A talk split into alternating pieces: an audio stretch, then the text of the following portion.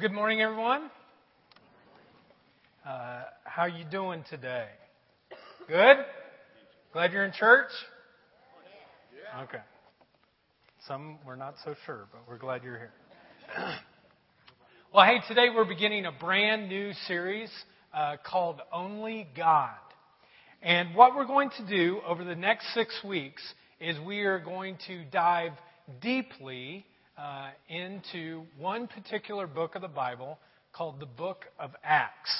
And uh, Acts is in the New Testament, uh, the second half of the Bible.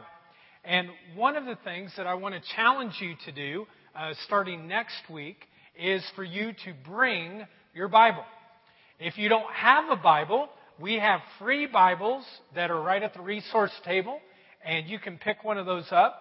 And just over the next six weeks, uh, we will have an opportunity for people to read their Bible, to highlight it, to uh, do some different things that I'm going to help you with in the midst of that process. In your program today, you should have received a little reading plan. It says Acts Reading Plan Week 1. If you can pull that out for a second, it looks just like that one on the side screen. And as we go through Acts, what we're going to do is actually encourage you to engage in the Bible daily. It will not be hard reading or long reading, but there'll be some uh, reading that we want to encourage you to do. And if you are a Facebook uh, person and you spend a lot of time on Facebook, um, we are going to have a question that we will give, and then people can join in and respond, and it explains everything how to do that uh, on the bottom of that. Okay? You good to go? Let's jump in. Okay. Now, regardless of your wherever you're at on a spiritual spectrum, and uh, there'll be a slide that comes up. To the left there, uh, what you'll see is there are those who ex- are exploring. They're explorers. They're just checking out uh, this whole God thing. And at the far right are Christ centered. Those are mature Christians who have surrendered themselves fully uh, to the working of God. And probably for most of us, we fall somewhere in between uh, that, um, but some of us may be on one end or the other of the spectrum. And exploring uh, this whole God thing, or if you're a Christ centered person, regardless of where you're at, if there was just one thing that I could encourage you to do so that you might grow closer to God, the one thing that I would encourage you to do is to engage with this book daily. Because although we try our best each week, we don't always do extremely well, but we try, to inspire and encourage and challenge each of you to grow in your faith, where the greatest growth happens is between Sunday to Sunday when you take time to engage uh, with this book. So, the single most productive thing that you can do is to engage with the Bible. You can read it, ponder it, and then ask God, how do you want me to apply this passage to my life today? And it's the primary way that God speaks. If you said, well, God's never spoken to me, every time you open up the Bible, those are His words spoken to you, so He speaks that way. Now, certainly, He whispers to us as well, but it's through the reading of the Bible that He speaks most. Now, some of you are fully engaged with reading the Bible, and you take it seriously, and daily you're in the Word. Some of you are like, What? I tried it. I turned to the wrong page. It confused me, and I gave up.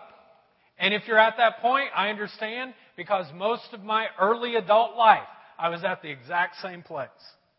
Others of you uh, used to read the Bible pretty regularly, but you got out of the habit of doing that.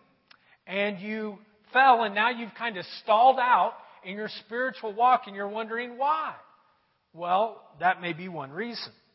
Folks, the single most important thing that you can do if you want to grow closer to God is to engage with the Bible daily. And we're going to be lifting up this value over the next six weeks with our series called Only God. So throughout the series, what I'm going to do is I'm going to show you how you can look at a particular Bible text, how you can draw some information from it, and then how you can apply it to your life. And it's all around this concept of only God. Only God. Only God can do a bunch of supernatural stuff in your life, and we are planning for some of those experiences to happen over these next six weeks. So, what I'd like you to do is to turn to um, Acts chapter 9. It's in your program there, because next week we won't have our programs, but we'll bring our what? We'll bring our Bible. If you don't have one, you can just pick it up, just for this series. And um, Acts is a story about the birth of the church and how the church grows. And it is the coming of the Holy Spirit, God's Spirit, after Jesus died, rose again, was resurrected, and ascended. He left His Spirit to be present with us. That's why sometimes maybe when you're worshiping with music or uh, something else, all of a sudden you, you feel like goosebumps or you feel teary eyed or something like that. That isn't, we don't turn down the air for you or we don't do a lot of ooh kind of stuff. No. The Holy Spirit just has a way of being able to give us, gifts uh, for us to experience that. Now, Acts was written uh, by a guy by the name of Luke, who also wrote a book in the Bible called Luke, and he was a doctor. And I like doctors. Do you know why? Some of you who are here for the first time, you're like, oh my gosh, why? I don't like my doctor. My wife's my doctor, so Dr. Love, that's what I call her. She's not here right now. Don't pass that on. Um, okay, so the way we're going to do this today is a little bit different, but I had this idea that the way we would do this is uh, I'm going to pretend that I'm at a cheap coffee shop because I would never pay $5 for coffee. And some of you do. I know you do. So this is like a really dive. This is a dive. You know, it's a real cheap uh, kind of coffee place. And uh, if I were at that coffee place and I had my Bible, I'd also get a journal so that there was something that I could write down. And while I was there, I would pick a particular text, I would read it, then I would ponder about it, I would think about it, might drink a little bit more of my coffee, and uh, then I would try to apply it. Ask God, how can I apply this to my life? Now, today we're going to look at a passage of Scripture in Acts chapter 9. And um, what I would suggest is don't read a whole bunch, just read a few verses and then stop and let it kind of saturate into your spirit. So let's go ahead and let's look at this story. Starting in verse 1, Acts chapter 9. Meanwhile, Saul, a guy, okay, not a girl, a guy, was still breathing out murderous threats against the Lord's disciples. He was against Christians. In other words, he was a terrorist against Christians. He hated them and he wanted them removed. The scripture goes on. He went to the high priest who was in Jerusalem, that's where the high priest is, and asked him for letters to the synagogues, the worship place for Jewish people in Damascus. Now, the distance between Jerusalem and Damascus is 135 miles. Now, for those of us who have cars, we're like, hey, that's no big deal. That's not very far. But if you had to walk it, or you had to get on a donkey and go that far, it would take you a week. So that's what's going on here. So that if he found any there who belonged to the way, Anybody know what the way is? The way? See, that's why you come to church. I have all this valuable information just for you. The way was the name of Christ's followers. They were not called Christians originally. They were called the way. And so uh, this was the way, the way of Christ. And so the way. Now he's looking for Christians who are gathered in Damascus, and he doesn't care whether they're men or women. He is an equal opportunity terrorist. He doesn't care about gender. He will take out whoever. And what he wants to do is he wants to arrest them, imprison them, and if he has to, he'll kill them. The scripture goes on.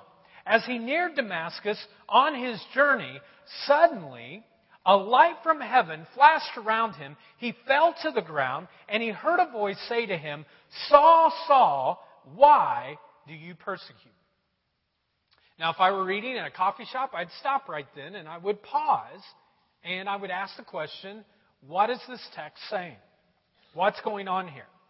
And the very first thing I would conclude, the first learning in my coffee shop would be this Saul is a very, very bad man. Okay? You did so much better than the early group. I said, Saul is a very, very bad man. They did not laugh. They just all sat there. Okay? So some of you may have to move to that first celebration to get them lighthearted a little bit, you know? But he's a bad man. And his whole purpose in life is to seek out, to arrest, to imprison, and potentially to kill people because they have a different religion than he does. And there's something wrong with this guy to be thinking like this. You all know that the most dangerous people in this world on planet Earth are people who will kill other people in the name of God. I don't care what God they're claiming to talk about. If you believe that you are so right and other people are so wrong in their religious beliefs that you're willing to kill them, that's a problem. And it's a problem that we see increasingly in some places in our world. So Saul, who later becomes Paul, and we'll talk about that in our series, has kind of this radical belief system that he is going to go, he's planning it out, he's going 135 miles to Damascus, and he's going to take out some Christians. He's going to take them out. And at the least, he's going to make sure that they're arrested. Now, for Christians in that day, if they had to answer this question, who is the least likely person to come to Christ in this year, who would they say? Saul. Saul. Now, in today's world, if I were to ask that question to you in 2013, who is the least likely person to come to Christ and be baptized, who would you say?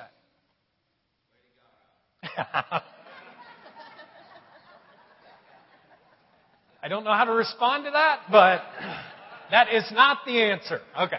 We love Lady Gaga, I guess. All right. Now, this is the person that I would select. Do you know who that is? That is Ayman al Zawahiri. It is the number one person in Al Qaeda since Osama bin Laden was killed. And there is a $25 million reward from our State Department for him. Now, I'm going to make a bet right now that I will bet anybody in here, we can take him down.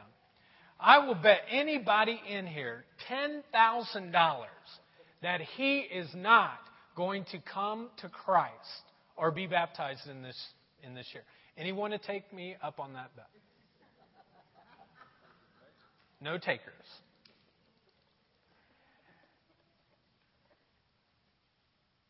I mean, he's never going to bow to the one true God. Now, this is the whole point to all of this. You really can take that picture down. Thank you. Is that I want you to place that in one category. And now I want you to think about something very important in your own life. Who is it in your life that you really think is unsavable? There is no way that they're going to come to Christ in 2013. That you've decided, you know what? This guy, this man, there is no way they're going to move even to an explorer phase. They are off the spiritual spectrum. They will not be coming to Christ this year. And I have a feeling that if we could have looked at all of your brains right now and we scrolled through that, some of you have pictures of people that come so vividly to your brain. Maybe it's your dad, maybe it's your mom, maybe it's your sister, your brother, maybe it's your boss, maybe it's your kids. For some of you, it's your grandchildren. And some of you have names, and you're like, you know what? You're right. I've written them off. I don't think they're savable. I don't think they're salvageable. I don't think they will ever come. They are a lost cause.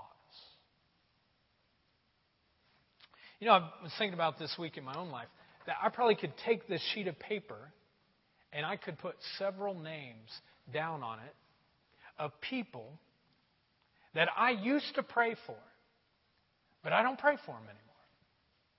I've just kind of given up. I can give you the names of people who I have prayed for 20 years. When I was 21 years old, I started praying for a few people. And I prayed daily. I reached out. I um, gave them resources, invited them to church. But somewhere along the way, I just said, you know what? I'm kidding myself. I just need to stop. They're not budging. Now, there are other people that I've prayed for, I've reached out to, I have uh, seen them take steps of faith towards Christ. But the ones that don't come to faith over a long period of time, those are the ones that beat me up inside. And if I'm not careful, folks, if I'm not careful, even a guy like me can give up on people. I write them off. A couple weeks ago, I went to a person's place of employment. I've known them for over 10 years. I knew them before we ever started the jar.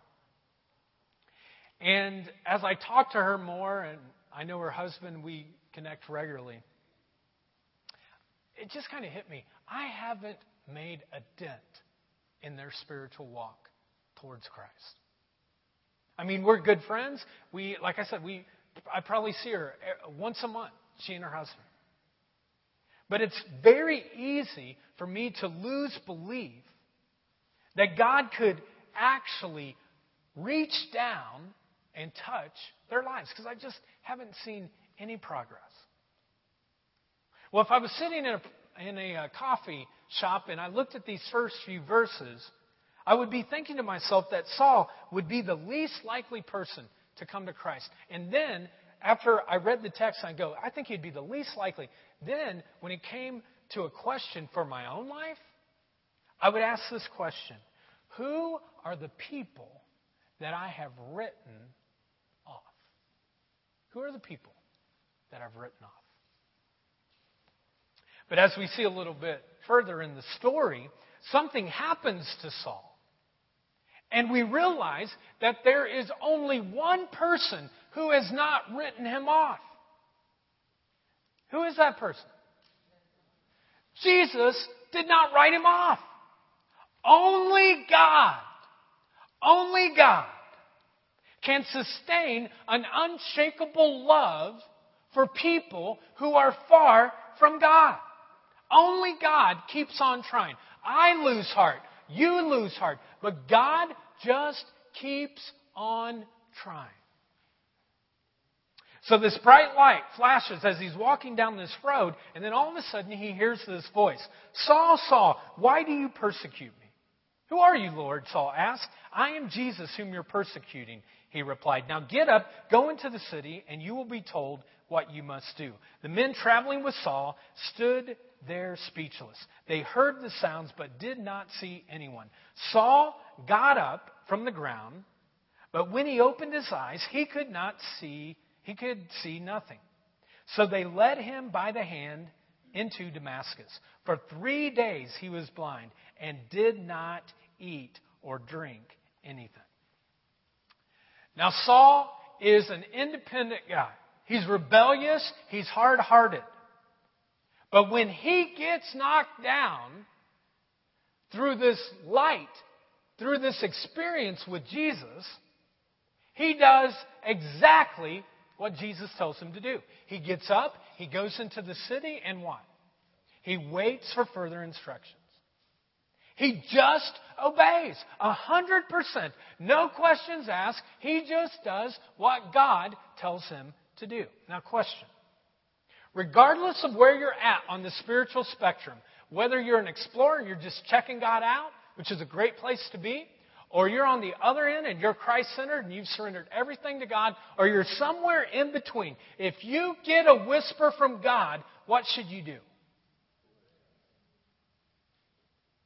That wasn't a trick question. What should you do? Do it! You do it! I don't care where you're at on the spiritual spectrum. To the best of your understanding, if you get a prompting from God and God shares for you to do something in your life, you do it.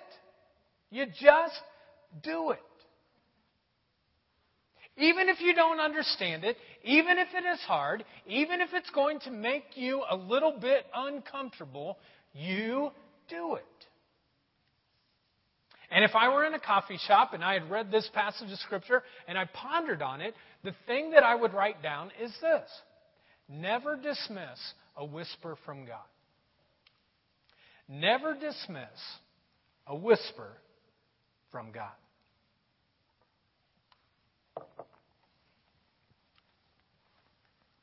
This week I um, went to Walmart on Valentine's Day to get some groceries and to buy some gifts uh, for my two youngest daughters. Another guy in the church, he really actually kind of put on guilt and made me feel bad.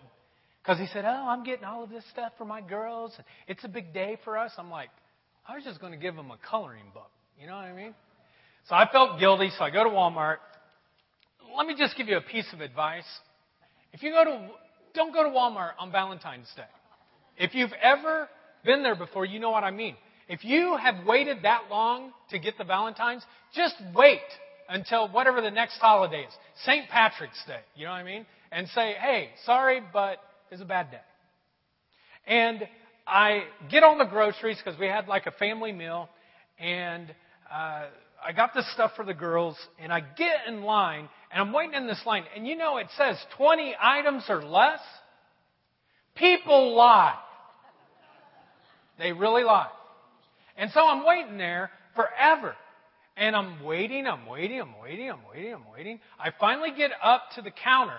And just as I get to the counter, guess what the cash register clerk says?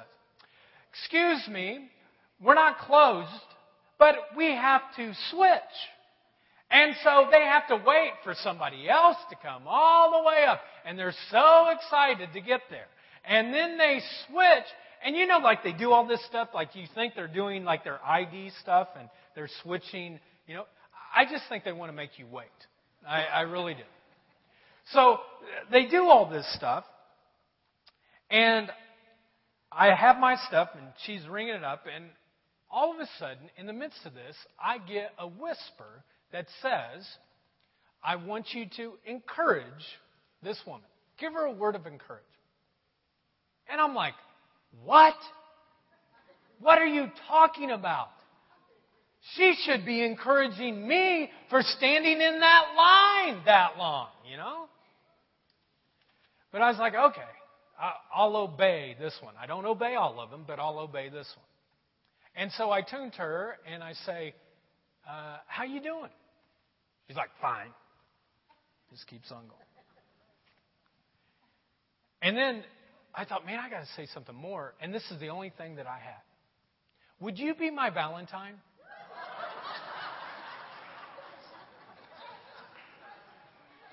Actually, I didn't say that, but wasn't that good? but I did turn to her and I said, Happy Valentine's Day. And she's like doing all this, and all of a sudden she just stopped. She kind of looked up at me like shocked. And she goes, Well, happy Valentine's Day to you too. And I picked up my bags and I walked out. Now, this is the point, folks. I believe I was prompted to give a word of encouragement to that person. But she didn't get on the loudspeaker and then say, This guy just told me Happy Valentine's Day. We should give him an award. She didn't go, Are you the pastor at the jar? I'm ready to accept Jesus right now. She didn't do any of that. But I believe I was prompted. I gave the encouraging word. I took my bags and I went on. Several years ago, I was invited to a uh, Muncie Southside basketball game. A guy that I had played basketball with in a league, uh, and we would play during the week, had invited me to go to one of the games. I'm like, sure. We had not lived in Muncie very long, and uh, I said, yeah, I'll go to the game. When I got to the game, I was harassed by his group of friends, but I was harassed by him forever. The game had not even started. They're doing layup lines, and they're like, You couldn't make a layup. And then they gave some other words, some F bombs that I just can't, you know, say in church. But all of this stuff is coming. And I started noticing, I was looking around, and no one was sitting by this group of guys. It was like four rows clearance all the way around us. And I'm sitting there, and all of a sudden, I just felt this prompting years ago. Don't judge, become their friend. And I did. I kept going to Southside games, and I didn't throw any F bombs out, but I kept letting them, you know, kind of do whatever. And, and and they didn't know I was a pastor at first. And I thought once they found out that I was, that it would get better. It got worse. It really did. I think they tried to see when, when's he going to judge us and just walk away? And I just kept going. And then when the church first started growing, I'd sit at these games with these guys, especially if it was a Muncie Central game. There's a big rivalry. And I would sit there, and I mean, again, no one's sitting by him. But there would be people from the church that would walk by, and like people would be yelling and screaming and all this stuff. And they're like, how can our pastor be sitting with those people?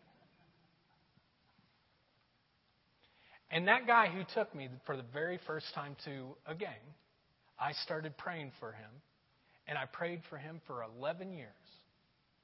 And two years ago, he accepted Christ as his Lord and Savior. He's a part of the church today. Well, there was another guy that uh, I started kind of praying for and reaching out to. And uh, again, I, I just felt that same prompting. Don't judge, become their friend. I learned that he really liked golf, and I did too, and so we started golfing uh, during the summers together. And we would golf, and again, there would be all kinds of stuff said on a golf course that we can't say in church. Let me put it that way. But I would just keep golfing with him, keep golfing with him. And I would invite him to things. I'd ask him about things of faith. Didn't move the radar at all. But he, you know, still kept giving me a hard time. And then uh, a few months ago, almost a year ago actually, he came to church. Now he had come before, but usually just on Christmas or Easter, said, "Hey, I put my one put my one time in for the year." But then he started coming back and back and back. And he showed me one day that he said, Hey, I've been reading the Bible. And he said, I've got a Bible that my dad gave me before he died, and I've been reading the highlighted passages. And I said, Man, that's great. And today we're going to celebrate communion. And on a particular Sunday, I just felt a prompting that we should have one table, just like we're going to do today. So you can think about it, be praying about it. We're going to have one table just for people who say, you know what? I'm ready to accept Christ. I'm ready to give my life to Him. I think it makes more sense for me to do that. And I was standing at that table and I had said that, and I had my head down, and I looked up, and all of a sudden, Wayne was standing right in front of me. And he accepted Christ on that day. And he's been growing in God more and more and more. And next week, guess what? He's getting baptized. I think the water might start to boil, actually, when Wayne gets in there. But you'll want to be here, folks, because that's what we do, what we do. I don't want you to come here and just sit in a chair and go, oh, wow, Bunch had a couple good stories today. I want you to invest in people's life as you hear whispers from God and then to step out in faith and really make a difference.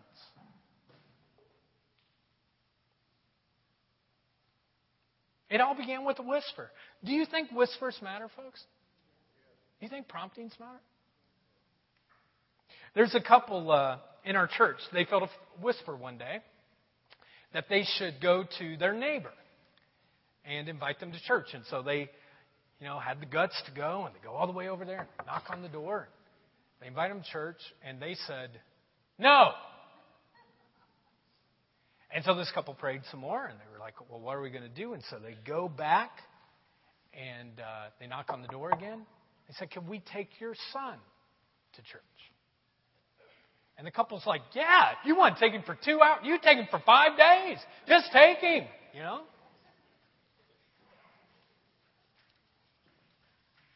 And this little kid has been coming regularly over the past couple of months.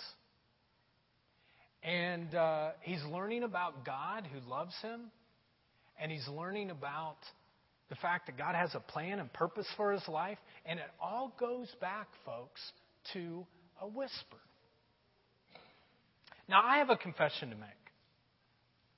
As the wife of this couple was sharing this story to me about picking up this kid from her neighborhood and bringing them to church, I thought to myself, you know, that doesn't even register on my radar screen.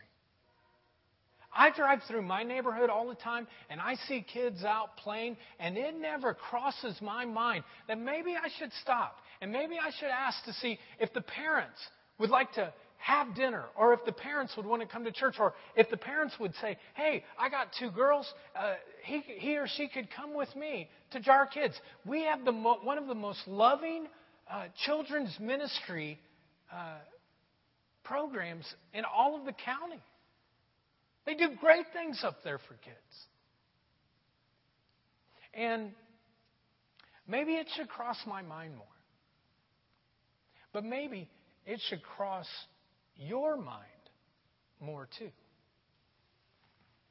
What could happen if you invited a neighborhood kid to go with your children to Jar Kids? Or if you don't have kids, just adopt them. Where might that lead? But again, it all goes back to the story that we're looking at today. When God whispers, what do we do? Well, the story of Saul continues on, and the idea of obeying a whisper goes to a whole nother level. Look at verse 10. So Saul is kind of laying low, and then we read this. In Damascus, there was a disciple, a Christian, named Ananias. The Lord called to him in a vision, a whisper, a revelation. Ananias, yes, Lord, he answered. The Lord told him, Go to the house of Judas on Straight Street and ask for a man named Tarsus named Saul, for he is praying. In a vision, he has seen a man named Ananias come and place his hands on him to restore his sight. Lord, Ananias answered, I have heard many reports about this man and all the harm he has done to your saints in Jerusalem. And he has come here with the authority from the chief priests to arrest all who call on your name. But the Lord said to Ananias, Go. This man is my chosen instrument to carry my name before the Gentiles and their kings and before the people of Israel. I will show him how much he must suffer for my name. And then I'd stop there. Now, when God whispers to Ananias, Ananias does what you and I do so often. We say to God, Excuse me, did you get the memo on this Saul guy?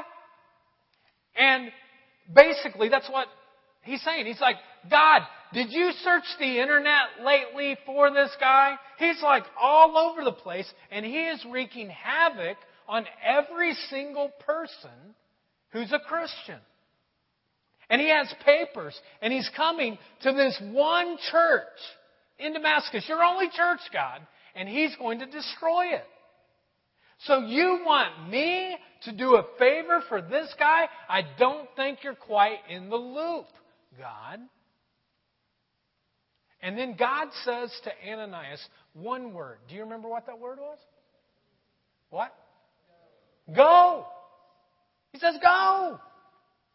Maybe you're not in the loop, Ananias, and my ways are higher than your ways. He said, Go, you go and trust me. And you know, whenever I'm in the middle of a prompting and I'm asking myself, should I go or shouldn't I go? I'm reminded of scriptures like this that simply say, Go. Go. I don't know the full loop that God is in. And I don't know what He might do with a Walmart clerk if I choose to reach out to that person. I don't know what could happen to a group of guys if I choose not to judge them and I choose to build a friendship. I don't know what could happen to a kid in my neighborhood if I invited them to come and to be with me. I don't know that. And guess what? You don't know that either. Now, if I was at a coffee shop and I wanted to write down a few notes of what this scripture was saying, this would be the first thing that I would say. God wants Ananias to tell Saul this You are my chosen instrument. You are my chosen instrument. And you tell that guy named Saul, who's killing Christians, you are my chosen instrument, and you are going to be an instrument for great good. How would you like to hear those words from God to you? Be pretty cool, right? Well, if you're a Christian and you're a follower of Christ, I am here to tell you this day that you are a chosen instrument of God. You don't feel like it half of the time. Sometimes you don't believe it in your darker moments, but it's true. You were saved for a purpose, and God wants you to be an instrument that is used in His hands. You are a chosen instrument of God. And you might be asking, well, whose job is it for me to figure out what kind of instrument I'm supposed to be? And who am I supposed to serve? And how am I supposed to serve? And all of that. Is that the job? The uh, is that the jar's job? Yes or no? No. Is that my job? Yes or no? No. Whose job is it? It's the person who's sitting in your seat. That's whose job it is. And you are a chosen instrument. And you must search out and seek and read the Bible and pray and ask God, what kind of instrument do you want to use me as? Because I'm available. The next thing that I would write down if I was in a coffee shop and I was looking at this text is this that Saul, you must carry my name. You must carry my name. Folks, if you're a Christ follower, you are a carrier of the name of Christ. in your neighborhood, in your office, on the factory floor, when you go to the fitness center, when you go to your kid's school, when you go to college, you're carrying the name of Christ. You either carry it in such a way that people are attracted to it, or you carry it in a way that pushes people away. Every time you come into contact with someone, you are a carrier of Christ. They either feel more positively about Christ or they say this You know what? You couldn't pay me enough money to be a Christian if that's what a Christian looks like, because that is not who I want to be. But here Ananias says, Saul, you're going to be a carrier of the name of Christ.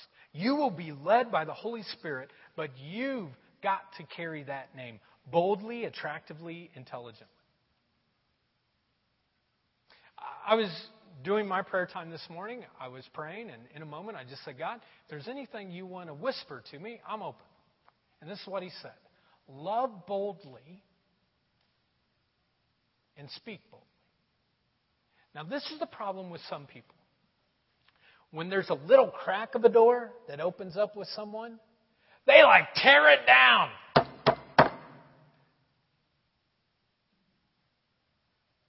And if the door's only cracked, that's only the further you can go in.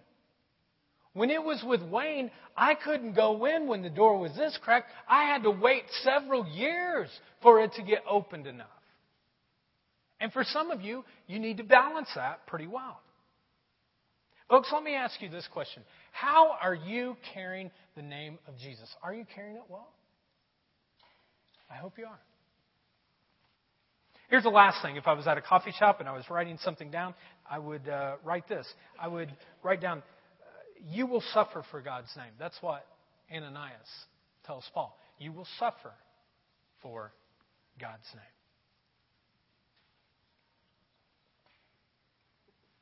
I really invested in someone uh, this past fall. A lot of energy, a lot of time. And uh, the person totally just used me used me like, you know, the welcome mat that people used to just wipe their feet on. And I remember when all this was going on, I just asked God, I said, God, why is this going on? I feel so used. I feel rejected. And I sense God saying, now you know what I feel like. Now you know what I feel like. Chris, never forget. That's what God said never forget that Satan is constantly on the attack, on the attack. And when you do battle in his camp, expect hardships and disappointment and some suffering. You know, some of us thought that when we came to Christ that it was going to be easy, that it wasn't going to be hard at all. Folks, it's going to be hard. There are going to be evil forces at work that want to destroy everything that you're trying to do to grow closer to God. But remember, folks, greater is Christ who is in you than he that is in the world. Let's finish up. Verse 17. It says, Then Ananias went to the house and entered it, placing his hands on Saul. And he said, What's the next two words? What? Brother Saul, he's a terrorist. Brother Saul, the Lord Jesus, who appeared to you on the road as you were coming here, has sent me so that you may see again and be filled with the Holy Spirit. Immediately, something like scales fell from Saul's eyes, and he could see again. He got up and was what? So check this out, folks. Here this guy is in Jerusalem. He's planning a terrorist invasion to take out the one church that is in Damascus. On the way, this light comes and prevents that from happening. He meets Jesus, he obeys Jesus, and historians tell us within just a few days after this, guess what? He gets baptized. The same church that he went to destroy, in just a few days, he's baptized in. And can you imagine the texting that must have been going on when that baptism celebration was getting ready? Hey, Saul is getting baptized. Whoa! He's going to blow us up. No, no, no. Saul is really getting baptized. Oh my goodness. Really? Can you imagine the most unlikely person in the world who would have come to faith and been baptized? The most unlikely person goes into the baptism waters, and then when he gets out, everybody's clapping for him and going, You're our brother. I think the only phrase that you could put with a story like that, folks, is only God. Only God. Only God. And this is what I'm here to tell you today. The people that you've given up on, your dad, your mom, your sister, your brother, your boss, your kids, your grandkids, the people that you think are the least likely are the people that God has not given up on. It's God's desire that no one would perish, that everyone would have a relationship with Him. It's God who is rooting for people. And if God's going to root for people, you root for people too. Now, this is how we're going to close today. In just a moment, we're going to share in communion. And this one table that's right here, we're going to keep just for anyone that wants to accept Christ for the very first time in their life. I'll be there. We'll share communion. I'll pray with you. It'll be great. But some of you are sitting there right now and you're saying, you know what? You just described this Saul guy. Well, Chris, if you knew about my past, if you knew how bad I was, you would know that I'm unlovable. I'm unsuck, uh, unsuck, uh, un, well, forget it. Unbel- Just put it this way: you're, you think you're a bad person.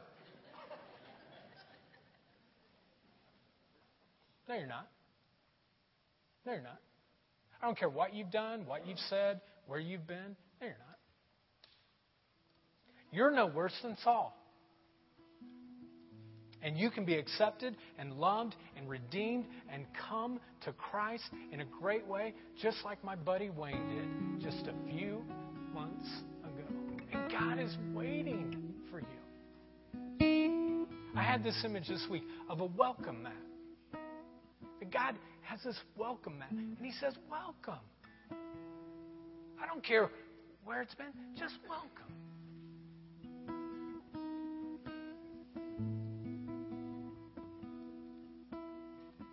Now, for others of you, you're Christ carriers. You're the carrier of Christ's name.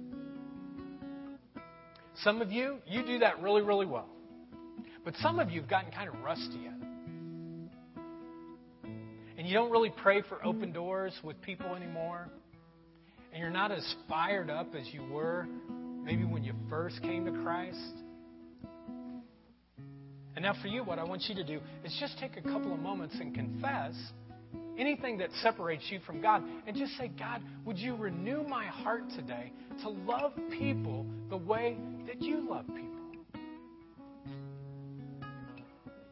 And after we spend a little time in confessing, you can go to any of the other uh, communion tables and take it, just not that one. And you can take a piece of bread and uh, dip it into the juice and take and eat.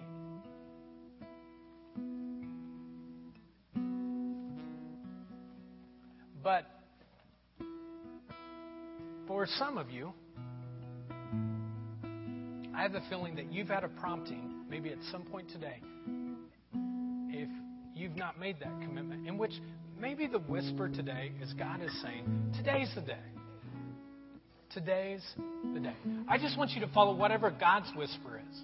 Not anything that I've said, but whatever the whisper is.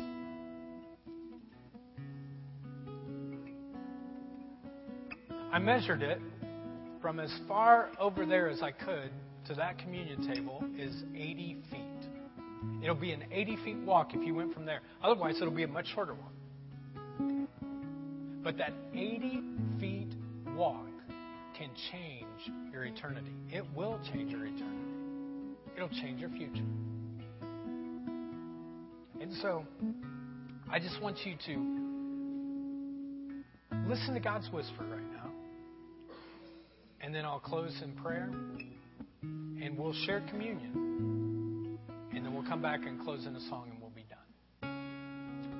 So, Holy Spirit, would you come right now and would you whisper whatever people need to hear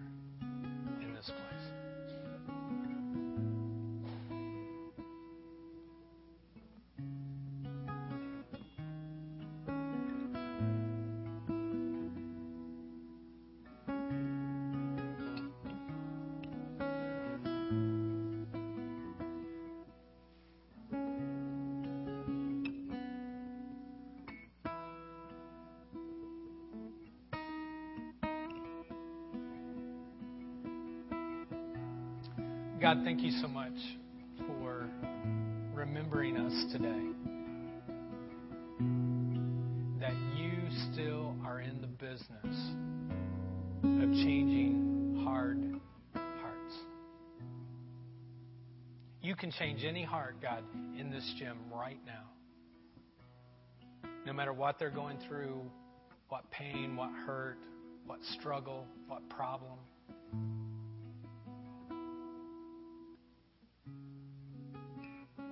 And God, help us, for those of us who are Christ carriers, not to give up on our moms or our dads or our brothers or sisters or bosses. They might just be a prayer or a prompting away from a new eternity with you. So, Holy Spirit, I just ask that you come and you would whisper to people, and that there would be lives changed in this place. I pray this in Jesus' name and for his sake.